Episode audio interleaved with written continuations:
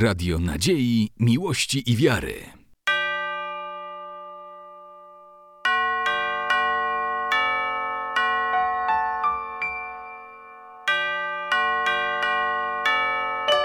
Radio Ortodoksja. Drogi Władyko, ojcowie, bracia i siostry, tak troszeczkę e, na stojąco później usiądę, zmieniając zdjęcia, ale myślę, że tak może mi też będzie łatwiej na początku, stojąc, żeby też jakby przed Wami tutaj. Moi drodzy, postaram się na ile potrafię i na ile mam wiedzę przybliżyć Wam tą wielką świętość, jaką dla nas, prawosławnych tutaj, w Supraślu, w Polsce, a dalej w Wielkim Księstwie Litewskim jest nasza Matka Boża Supraska. Nawiązując do tych pięknych słów, które powiedział ojciec Job, dodam tylko od strony duchowej piękne słowa Matki Bożej, gdy odchodziła z tego świata do Syna, ja będę z wami po czasy. I to powinno nam, jako wiernym Cerkwi Prawosławnej, wiernym Cerkwi Chrystusowej przyświęcać. Bo Matka Boża jest dla nas i będzie zawsze mamą nas wszystkich. Każdy kocha swoją mamę bezgranicznie, bez jakiegokolwiek zająknięcia, gdy spytamy, kto jest nam najbliższy, to od razu na myśl nasuwa nam się nasza mama. Zawsze ciepło wspominana, jeżeli jest z nami, jeżeli już odeszła do nieba, to pozostaje w naszych wspomnieniach, ale zawsze jest to ta najbliższa, kochana dla nas osoba. Każdy z nas pamięta, jak tulił się do piersi swojej mamy, jak obejmowała nas, czuje ciepło, bezpieczeństwo, dobroć. I tak jest właśnie z Przenajświętszą Bogorodzicą. To mama nas wszystkich, każdego z nas, jak tu jesteśmy. Ta mama, która dała nam tę obietnicę, że będzie słuchać, będzie pomagać, będzie wymadlać u swojego Syna za nasze prośby i prosić o wybaczenie za nasze grzechy. Matka Boża więc staje się dla nas tym wspaniałym drogowskazem. Tu twórcą jej świętych wizerunków, jak mówi tradycja cerkwi, jest apostoł Łukasz. To jemu dane było stworzyć pierwsze ikony Przenajświętszej Bogorodzicy. Te ikony, jak mówi tradycja, zostały napisane na deskach stołu, który wykonał Jezus, jak pracował z Józefem właśnie w jego pracowni stolarskiej. I na tych deskach powstały trzy najważniejsze, potwierdzone typy ikon maryjnych, ikon Bogorodzicy. I trzeci umowny. Te trzy najważniejsze to miłościwa, czyli Elousa, Chodegetria, czyli wskazująca drogę i Oranta. I ta czwarta, ikona Matki Bożej Akatystu, czyli tak zwany Akafist. Jeżeli chodzi o te trzy pierwsze, mamy wiele ich wariantów. W sumie cerkiew prawosławna potwierdza historię ponad 600 cudownych wizerunków Matki Bożej. Ponad 600 w całym chrześcijańskim świecie. To naprawdę sporo. Naprawdę piękna liczba, która mówi o tym, że słucha, że jest z nami, że nie zostawia nas bez swojego wstawiennictwa.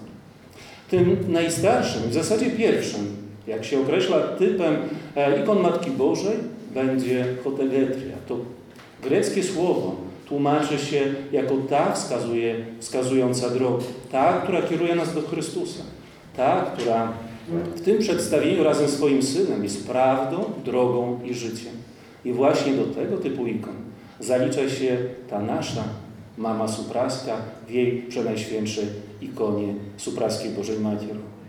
Właśnie Hodegetria ma ponad 200 swoich cudownych typów, wariantów, jakie zna chrześcijański świat. Zarówno na wschodzie, zachodzie, w różnych częściach świata jej objawienia miały miejsce po wierze ludzi. Po tej wierze Matka Boża objawiała swoje kolejne święte wizerunki i pokazywała, że jest z nami, że słucha, nie zostawia i dalej, i wciąż, i do końca świata wskazuje drogę do jej Syna. Na tych ikonach, które właśnie tą drogę nam pokazują, zawsze przy Najświętsza Bogorodzica, tak jak na tej jednej z najstarszych ikon greckich, czy na tej naszej tutaj pisanej, czy na supraskiej w naszych obydwu cerkwiach, jej dłoń kieruje się na dzieciątko. na Chrystusa, pokazuje właśnie, że to On jest tą naszą prawdziwą drogą do wieczności, drogą do zbawienia, ale drogą, która będzie na pewno też pełna upadków i grzechów, ale zawsze na tej drodze mamy wsparcie Jego Matki, czyli Przenajświętszej Bogorodzicy. Więc to wskazanie dłonią jest pokazane, za kim powinniśmy podążać. Ale Chrystus, jak zwrócicie uwagę, swoją małą rączką czyni gest błogosławieństwa. Błogosławi nam na tą drogę. I daje obietnicę, że nie zostawi nas. Że gdy upadniemy, podniesie nas. Gdy, czy to fizycznie, czy duchowo, za nie możemy, mamy Jego wsparcie. Gdy zgrzeszymy, przez sakrament pokuty, spowiedzi i świętej Eucharystii, mamy szansę znowu być bliżej Niego. Że każdy nasz upadek może zawsze być kolejnym podniesieniem się z grzechu i z kolan. Że On daje nam kolejną i kolejną i kolejną szansę. Więc mimo tego, że jesteśmy tak słabi grzeszni, Chrystus cały czas ma nadzieję, że podążymy za Nim do życia wiecznego, do tego nieśmiertelnego życia razem z Nim, Jego Matką w niebie i ze świętymi. Więc to jest błogosławieństwo, to jest obietnica, którą właśnie Chrystus daje nam w ikonie swojej Jego Matki w typie Hodegetri. Zwróćcie uwagę, że Chrystus na tych ikonach jako dziecko ma zawsze twarz dorosłego mężczyzny. To zupełnie inna forma przedstawienia, ta stara, wczesnochrześcijańska, do dziś obowiązująca w tradycji prawosławnej. To nie chodzi o to, żeby pokazać, że Chrystus był dorosły, ale chodzi o to, aby pokazać, że On od urodzenia wie, po co przyszedł na ten świat, ma tą wiedzę. To symbolizuje Jego mądrość i to, że to Jego świadomy wybór, aby przyjść tu do nas, aby nas zbawić. Jeżeli chodzi o to, co trzyma w drugiej rączce, zwróćcie uwagę, że bardzo rzadko Chrystus trzyma Ewangelię. To można powiedzieć typ ikonograficzny z Ewangelią, który pojawia się dosyć późno w ikonografii chrześcijańskiej, bo tak naprawdę dopiero pojawia się na przełomie XV i XVI wieku. Wcześniej zawsze Chrystus na tych najstarszych ikonach Odegetri trzyma w swoim ręku rotulus, czyli proroctwa Starego Testamentu, które opowiadają o tym, że przyjdzie na ten świat, że urodzi go dziewica, że nadadzą mu imię Emanuel, że będzie tym Zbawicielem całego świata. Dopiero jako dorosły Chrystus, wedle tej terminologii, tak jak tutaj na ikonie obok, może być przedstawiony z Ewangelią jako nauczający już, jako Chrystus Pantokratów, przepłaca, dawca życia, nauczyciel. Ale z czasem kult i kopie czy dzieła ikonografów wymusiły być może przez sytuację modlitwy wiernych i też jakby pewnego rodzaju tradycję, która zmieniła ten wariant ikonograficzny. Bo gdy zerkniemy dzisiaj, spotkamy kilka ikon, na których Chrystus nie trzyma właśnie tego zwoju rotulusu, ale trzyma Ewangelię.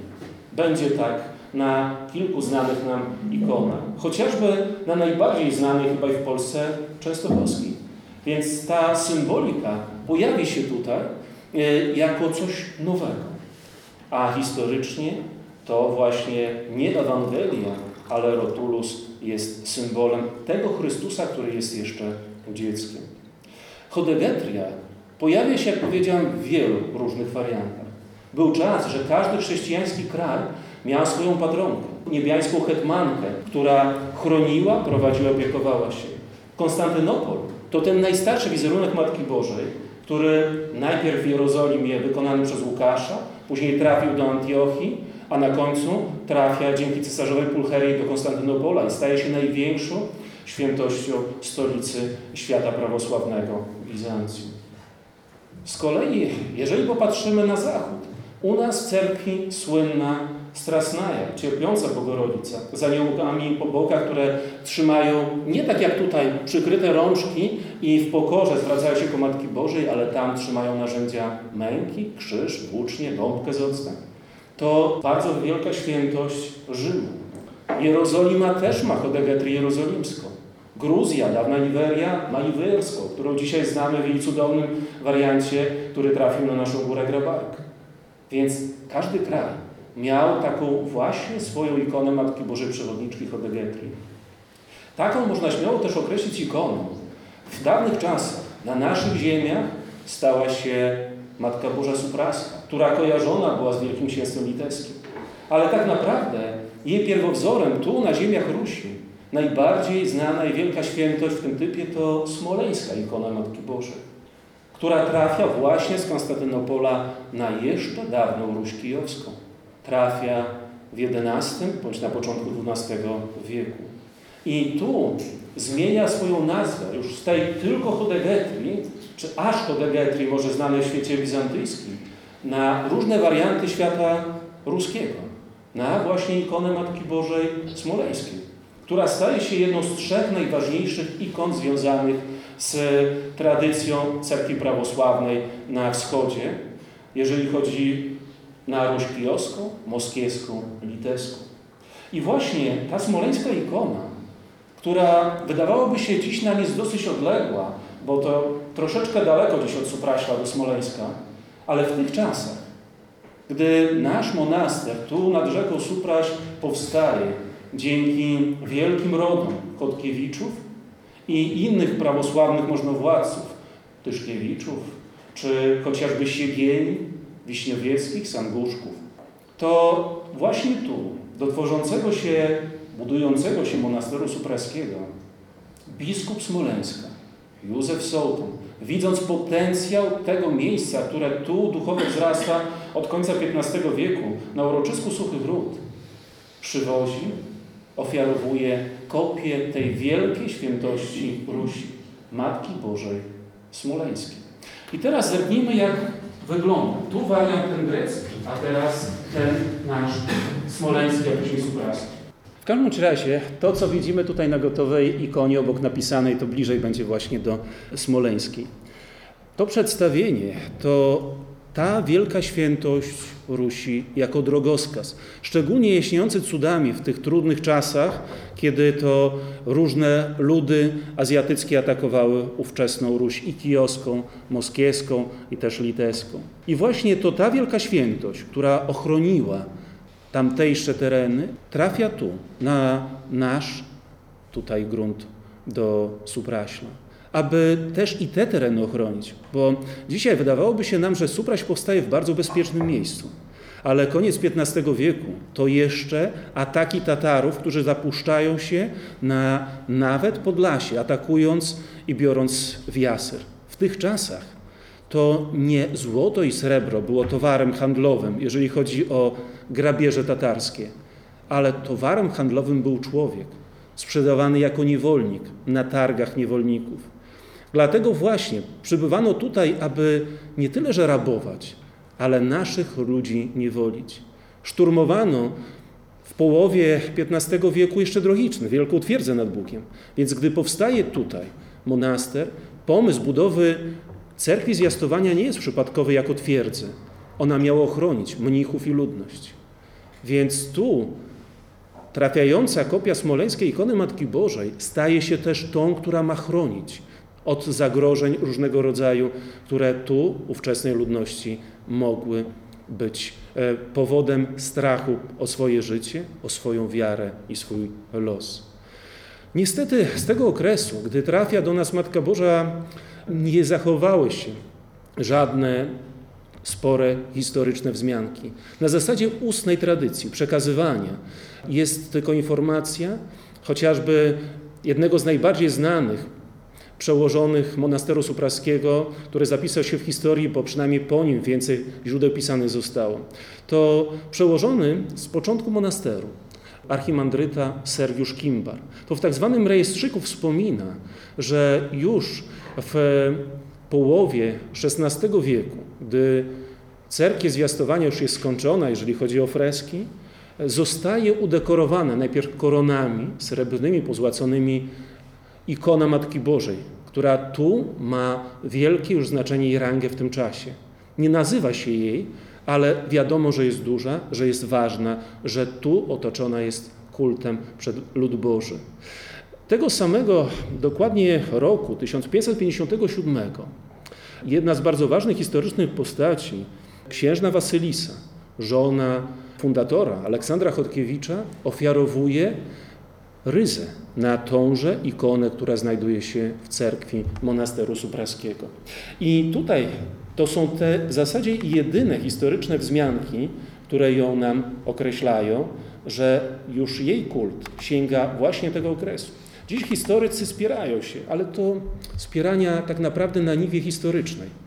Kiedy trafiła, jak wyglądała, bo tak naprawdę oryginał tej ikony niestety do naszych czasów się nie zachował. To zdjęcie, które teraz oglądamy, jest przedstawieniem najstarszej ikony Matki Bożej, jeżeli chodzi o fotografię, jaka się zachowała.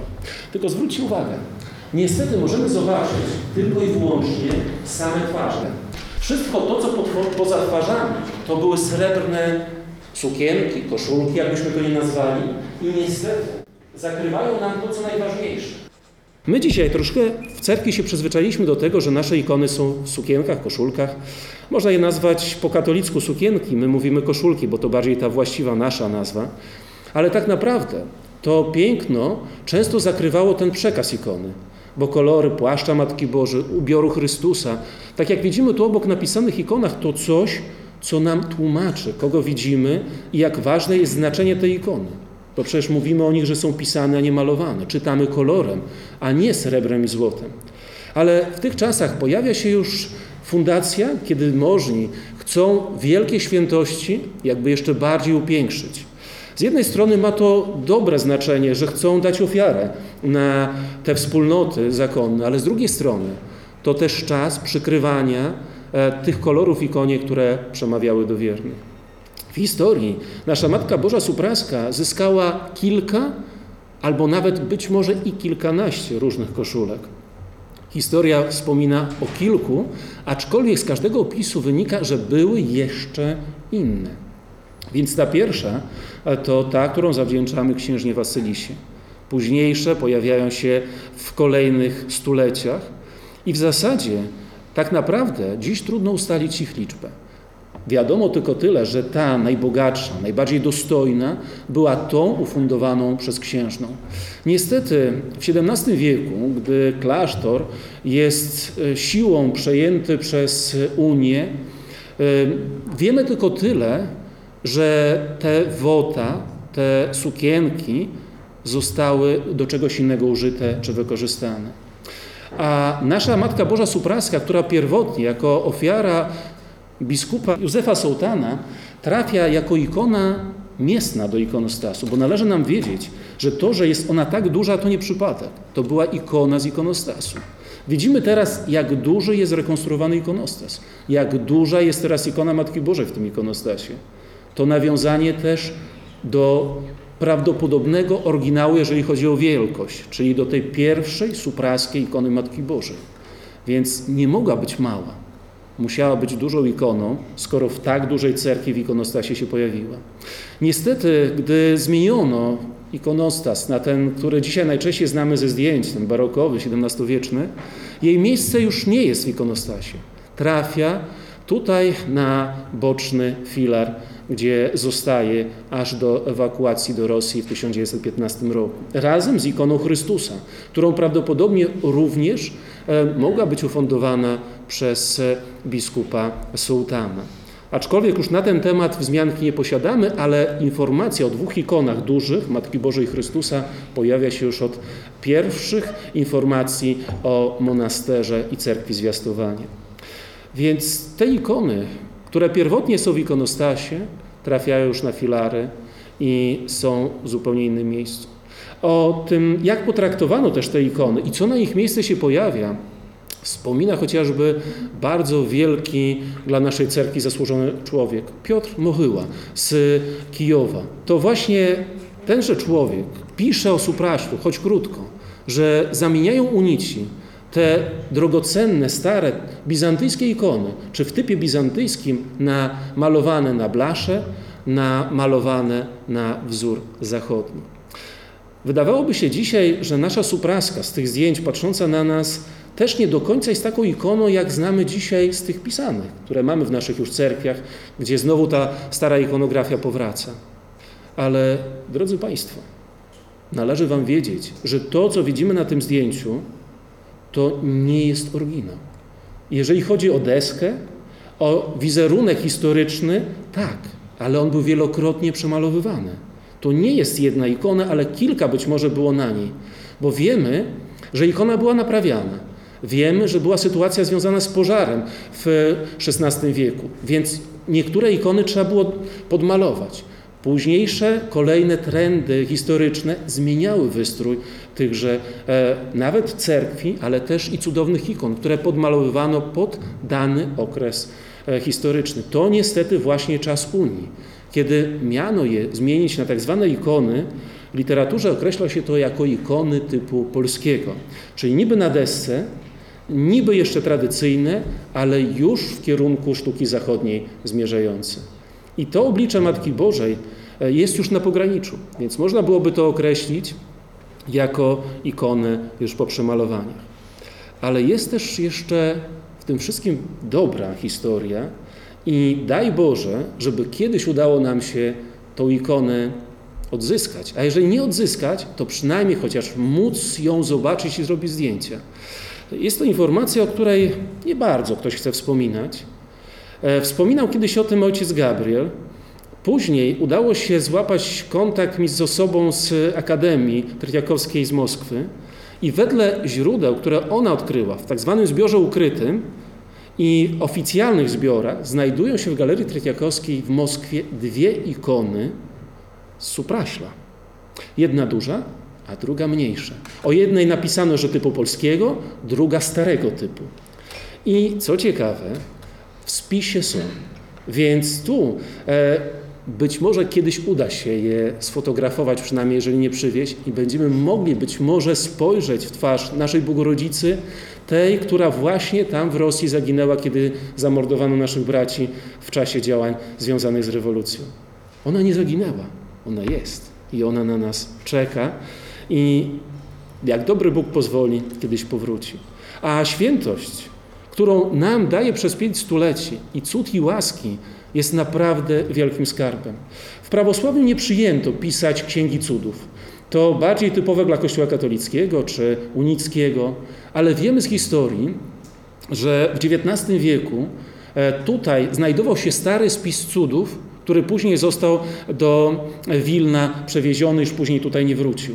Mamy wzmianki ludzi, kiedy klasztor powraca do prawosławia, przekazywane z pokolenia na pokolenie w XIX wieku, że od wieków Matka Boża tu te cuda czyniła. I jest to piękny przykład, że czyniła je dla wszystkich, po wierze, po sercu, a nie e, tylko po tym, kto skąd przyszedł. Bo tu jest piękna historia, zasłyszana przeze mnie, przez potomków naszych dawnych luteranców praskich. Historia, która mówi o tym i potwierdza słowa jednego z wielkich przełożonych już bliżej współczesności monasteru supraskiego, archimadryty Daumatowa, który pisał, że do ikony biegną ludzie z prośbą o pomoc i łaskę ze wszystkich okolicznych województw, nie tylko tutaj z naszej, e, tej jednej ziemi białostockiej, podążają z Litwy, Białorusi, a nawet z Ukrainy i całej Polski, aby tu do niej wypraszać swoje cuda. Podążają zarówno prawosławni, katolicy, grekokatolicy, ale co najciekawsze, również luteranie. W kościele protestanckim nie ma kultu Matki Bożej. W ogóle nie istnieje. Ale luteranie mieszkali tu bardzo długo w Supraślu gdzie w owym czasie, w XIX wieku, gdy mieszkają tutaj ci niemieccy protestanci, największą grupę mieszkańców Supraśla stanowią prawosławni, później Niemcy, a dopiero później katolicy. Więc rosnąc tutaj i żyjąc przy tradycji prawosławnej, w końcu i oni podążają do naszej Przenajświętszej Bogorodzicy. Wspomnienie tych luteran jakże piękne słowa przytacza. Gdy przypadało święto Supraskiej Matki Bożej, a ono w XIX wieku było już świętowane w tym czasie, który my teraz znamy, bo w czasach unickich świętowano je razem z zwiastowaniem, czyli tak naprawdę jeszcze zimą. A już później, gdy cerkiew wraca do prawosławia i monaster, ten czas świętowania 10 sierpnia, jaki dziś znamy, staje się tym właśnie historycznym. I to właśnie wtedy, na to święto, do supraskiej cerkwi podążali tutejsi luteranie, aby u tej cudownej naszej ikony prosić o łaski dla siebie i dla swych bliskich. Ta historia tyczy się rodziny luteranów jako już prawnuków tych naszych supraskich luteran. Przyjechali, przywieźli wydrukowany niewielki wizerunek Matki Bożej Supraskiej. Tu czasami możecie zobaczyć w niektórych domach jeszcze parafian supraskich, u nas w monasterze jest ta litografia wydana na 400-lecie monasteru supraskiego. I taką litografię przywożą luteranie w aksamit złożoną, oprawioną i zadają pytanie – Cóż to jest za świętość, bo w naszym domu ma rangę równą Pismu Świętemu.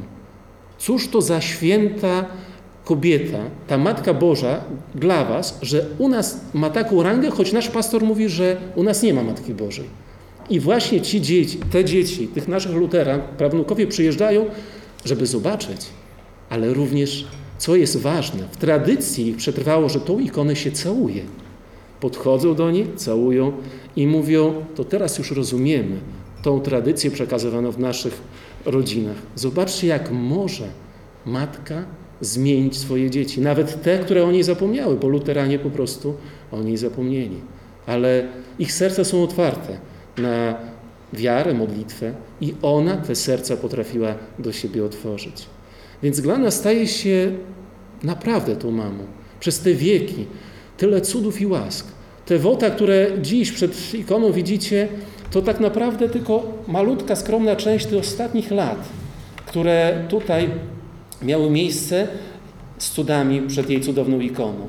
W tym właśnie jeszcze starym Kiocie, akurat znowu nie miałem jeszcze zdjęcia, te wszystkie wota to każda osoba, cud, łaska, podziękowanie za coś, co dała tej osobie Matka Boża to Chodegetria, to przewodniczka, to ta, która od pięciu wieków nas tu prawosławnych umacnia i prowadzi, ale też to ta, która nam w trudnych chwilach daje pomoc, daje radość, daje cuda, wymadlając ją swojego syna.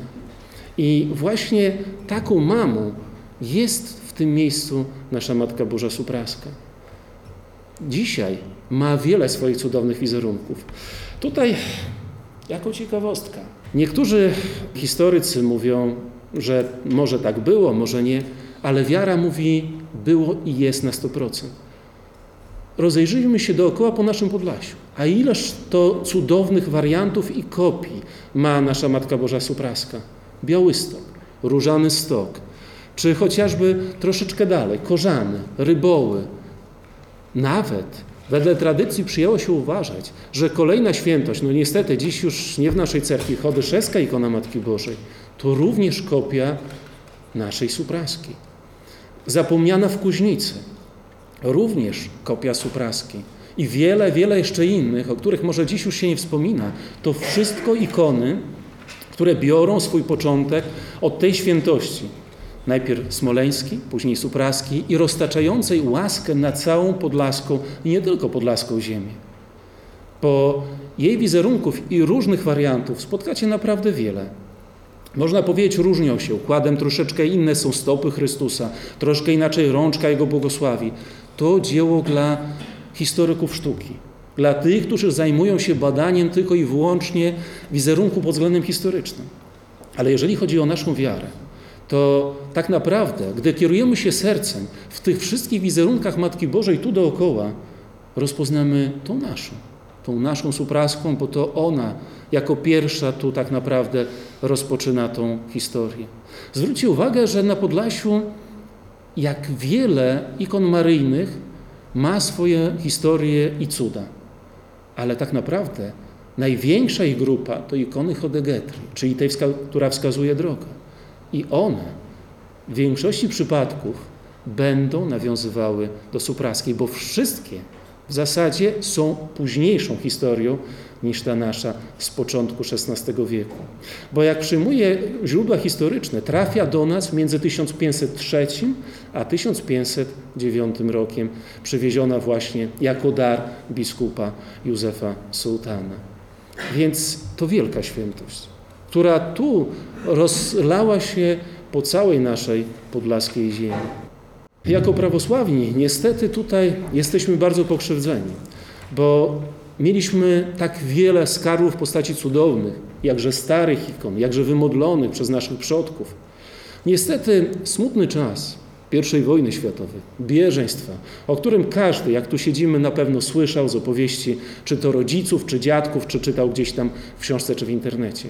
Wiemy, jak to wielka trauma była dla naszych ludzi, ale Wielką traumą również jest to, co pozostało po tym, jeżeli chodzi o spustoszenie naszych cerkwi. Nie wróciła większa część cudownych ikon, które znamy, tak jak i nasza supraska. Moi drodzy, dziś możemy oglądać zbiory monasteru supraskiego na Kremlu, w Muzeum tzw. Tak Różejnej Połaty. Ikony ponoć znajdują się w zbiorach Galerii Tytiakowskiej. Dzwony rozjechały się część na Litwie, część w Rosji, co do reszty nie wszystkich nawet wiemy potwierdzenie, więc to, co nawet chociażby z naszego Supraśla wyjechało, aż tak daleko gdzieś w tym świecie się znajduje. A w tych zwykłych naszych parafialnych cerkwiach jeszcze więcej wywieziono i nie wraca. Utensyli, ikon, tego, co było tym duchowym, wymodlonym wyposażeniem naszych świątyń. Ale historia pozostała w pamięci ludzi, przekazywana z pokolenia na pokolenie. Zobaczcie, jak długo nie było tu kultu Matki Bożej Supraskiej. Od rewolucji aż do czasu, kiedy tak naprawdę dopiero po II wojnie światowej pozwolono reaktywować tu parafię. A to dzięki tak naprawdę naszym braciom, naszym mnichom ten kult został przywrócony. To te słynne akatysy, na którym dziś byliście, tak naprawdę mają historię raptem kilkudziesięciu lat, kiedy tu wróciły. To właśnie dzięki temu duchowemu życiu, bo gdy modlitwa jest nieustanna, tak jak w każdym klasztorze, ikony żyją jeszcze bardziej. Bo ikona jest martwa bez modlitwy. W muzeum ją się chroni, ale to w cerkwi ją się ogrzewa modlitwą, okadza się kadzidłem, ogrzewa się śpiewem naszych serc i ust. I wtedy te ikony żyją, czynią cuda, prowadzą, opiekują się nami. Tak jak nasza supraska. Więc te woda, które widzimy, które każdy zresztą, gdy się przykłada do tej ikony, całując ją, zobaczy, to nie historia zamieszłych czasów. To historia, która dzieje się tu i teraz, na naszych oczach. Być może przyjdzie taki czas, że któryś z Was, przychodząc w potrzebie, do niej wymodli dla siebie cud. Czy to życie, czy to zdrowie, czy to jakąś pomoc dla swych bliskich. Bo jako mama słucha i pomaga. A właśnie ta wielka radość tych akatystów, które nas łączą, które pozwalają nam wspólnie zanosić do niej modlitwy, to wielki dar, który na nowo w monasterze supraskim może nasze serca radować i prowadzić się do Zbawiciela i do Jego przynajświętszej Bogorodzicy. Nie chcę Was być może już zanudzać tą historią, więc tak postarałem się, aby troszkę zarysować i historii, trochę tej naszej cudowności z tej ikony Wam przypomnieć, bo wszyscy ją na pewno dobrze znacie. Więc z mojej strony to tyle, drodzy bracia i siostry. Jeżeli ktoś miałby pytania, czy, czy coś chciałby, żeby jeszcze więcej opowiedzieć, to proszę się zwracać. Chętnie postaram się tutaj w miarę możliwości i wiedzy na ten temat opowiedzieć. A jeżeli te przemyślenia też pojawią się nie dziś, Zawsze mnie możecie tu w monasterze znaleźć i tym, czym się nauczyłem, tą wiedzą i którą staram się cały czas zgłębiać, chętnie z Wami się podzielę. Za uwagę dziękuję. Spasi Gospodzi. Radio Nadziei, Miłości i Wiary.